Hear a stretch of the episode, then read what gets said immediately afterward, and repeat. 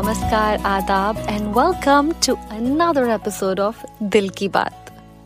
मुझे roller coasters ride वगैरह बहुत पसंद है। आप भी सोच रहे होंगे, ये बड़ा रैंडम था। हाँ मुझे लगा मेरी ज़िम्मेदारी बनती है कि मैं अपने बारे में जितना हो सके बता दूँ। एक दूसरे को जान लेना भी तो ज़रूरी है। तो आज आपको अपना एक किस्सा सुनाती हूँ।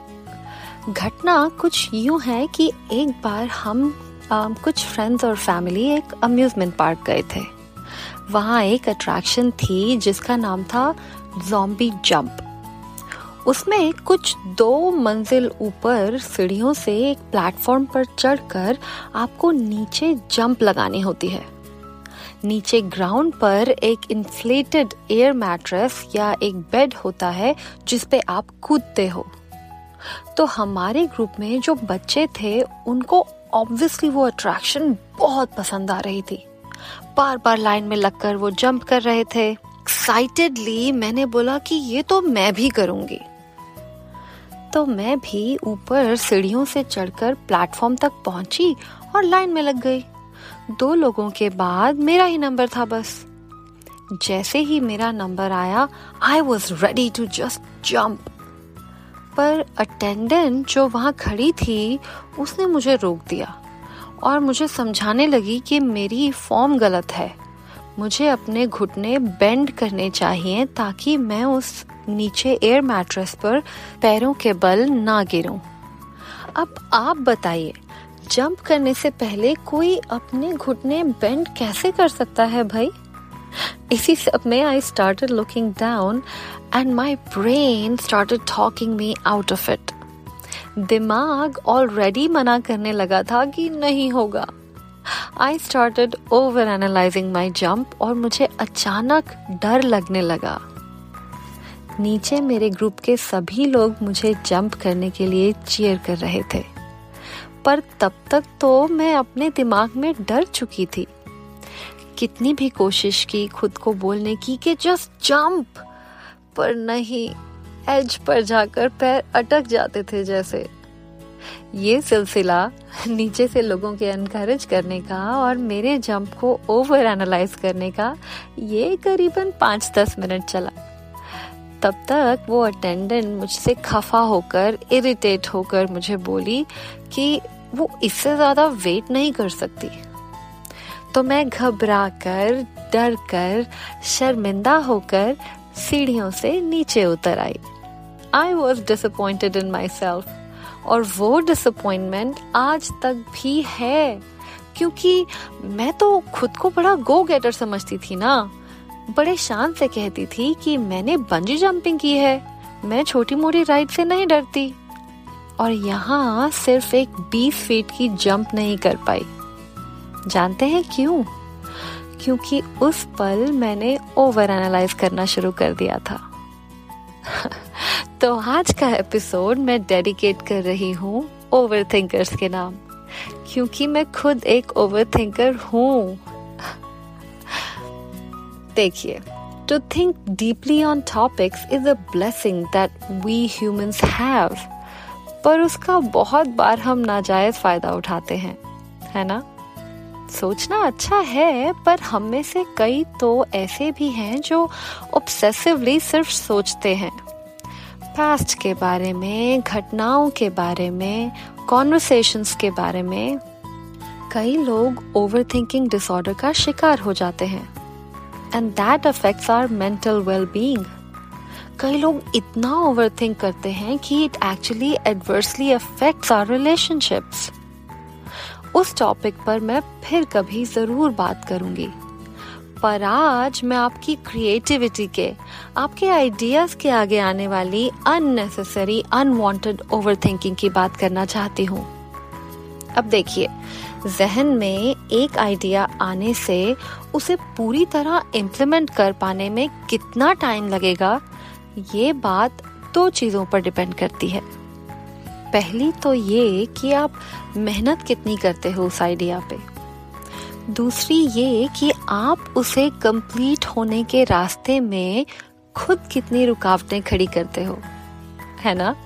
हम खुद ही बहुत बार अपने काम को इतना क्रिटिसिज्म इतना सिनिसिज्म के साथ देखते हैं कि वो बेचारा आइडिया या वो काम हाथ बांधे खड़ा हो जाता है कि आप मुझे तो बख्श ही दो बस। हम खुद को इतना सीरियसली लेने लग गए हैं कि गलतियाँ करने से डरते हैं। फलाना क्या सोचेगा? लोग क्या कहेंगे? ये जो लोकचारिता है ना, कई बार इसी की वजह से टैलेंट बाहर नहीं आ पाता। हम सब में कई खूबियाँ हैं, पर मजाल है कि हम उन्हें बाहर आने दें। तो आइडियाज़ की इम्पोर्टेंस तो है, पर उससे ज़्यादा इम्पोर्टेंट है करेज हौसला। शकील बदायूनी का एक शेर है कि चाहिए खुद पे यकीन कामिल, हौसला किसका बढ़ाता है कोई? और कोई आपका हौसला बढ़ाए या ना बढ़ाए, खुद को एनकरेज करना हमारी खुद की रिस्पॉन्सिबिलिटी बनती है। है कि नहीं? और मुझे इस बात पर रामधारी सिंह दिनकर की एक कविता बखूबी याद आती है, जो हमने शायद एलिमेंट्री ग्रेड में पढ़ी थी। लोहे के पेड़ हरे होंगे, तू गान प्रेम का गाता चल। नम होगी यह मिट्टी ज़रूर, आँसू के कण बरसाता चल। आशा के स्वर का भार पवन को लेकिन लेना ही होगा। जीवित सपनों के लिए मार्ग मुर्दों को देना ही होगा। लोहे के पेड़ हरे होंगे, तू गान प्रेम का गाता चल।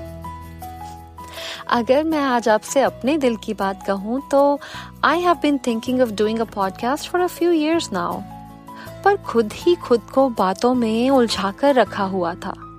ये हो जाए, तब करूँगी। लोग क्या कहेंगे? या फिर लोग मुझे क्यों सुनेंगे इन आवाजों की भीड़ में? इन्हीं सब बातों में खुद ही उलझी हुई थी मैं। पर इस बार आई प्रोमिस माई सेल्फ कि no over thinking no over analysing I just jump result चाहे फिर कुछ भी हो। तो ये जो आज आप सुन रहे हैं ना, ये मेरी जॉम्बी जंप थी इनटू पॉडकास्टिंग तो आज आपके साथ यही बात साझी करनी थी मुझे। एक करीबी दोस्त ने हाल ही में मुझे ये सिखाया है कि गलतियाँ करने पर हमारा हक है। कौन है जिसने कभी कोई गलती ना की हो? और कौन है जिसके सब काम अच्छे हुए हो? फिर भी दुनिया ने उसकी बुराई ना की हो। कुछ तो लोग कहेंगे। है ना? देखिए, पहले लोग हँसते हैं। फिर जब आप कुछ बन जाएँ तो वही लोग आपकी तारीफ़ करते हैं, आपसे जुड़ना चाहते हैं। इसलिए गलतियाँ कीजिए। दूसरों की परवाह ना करके अपने सपने पूरे कीजिए। ओपिनियंस की भीड़ में आपका ओपिनियन भी उतना ही मैटर करता है। और इस बारे में मैंने कभी अपने जर्नल में लिखा था कि गलतियाँ होती हैं तो कुछ सिखा देती हैं। ज़्यादा कामयाबियाँ तो फरेबी बना देती हैं। खलील ममून के शब्दों में कहूँ तो दिल में उमंग और इरादा कोई तो हो बेकैफ ज़िंदगी में तमाशा कोई तो हो। तो दिल में उमंग, इरादा और तमाशा ढूँढने निकलते हैं। अरे खुद को इतना भी सीरियसली क्यों लेना यार कि सपने पीछे छूट जाएँ? चलिए, आज की गुफ्तगु बस यहीं तक। मुझे झेलने के लिए बहुत बहुत शुक्रिया। And don't forget to subscribe अगर आप मुझे कोई सुझाव देना चाहते हैं तो please write to me at दिल की बात podcast at Gmail dot com मैं रितु, अभी आपसे इजाज़त चाहती हूँ। अगले एपिसोड में फिर करूँगी दिल की बात।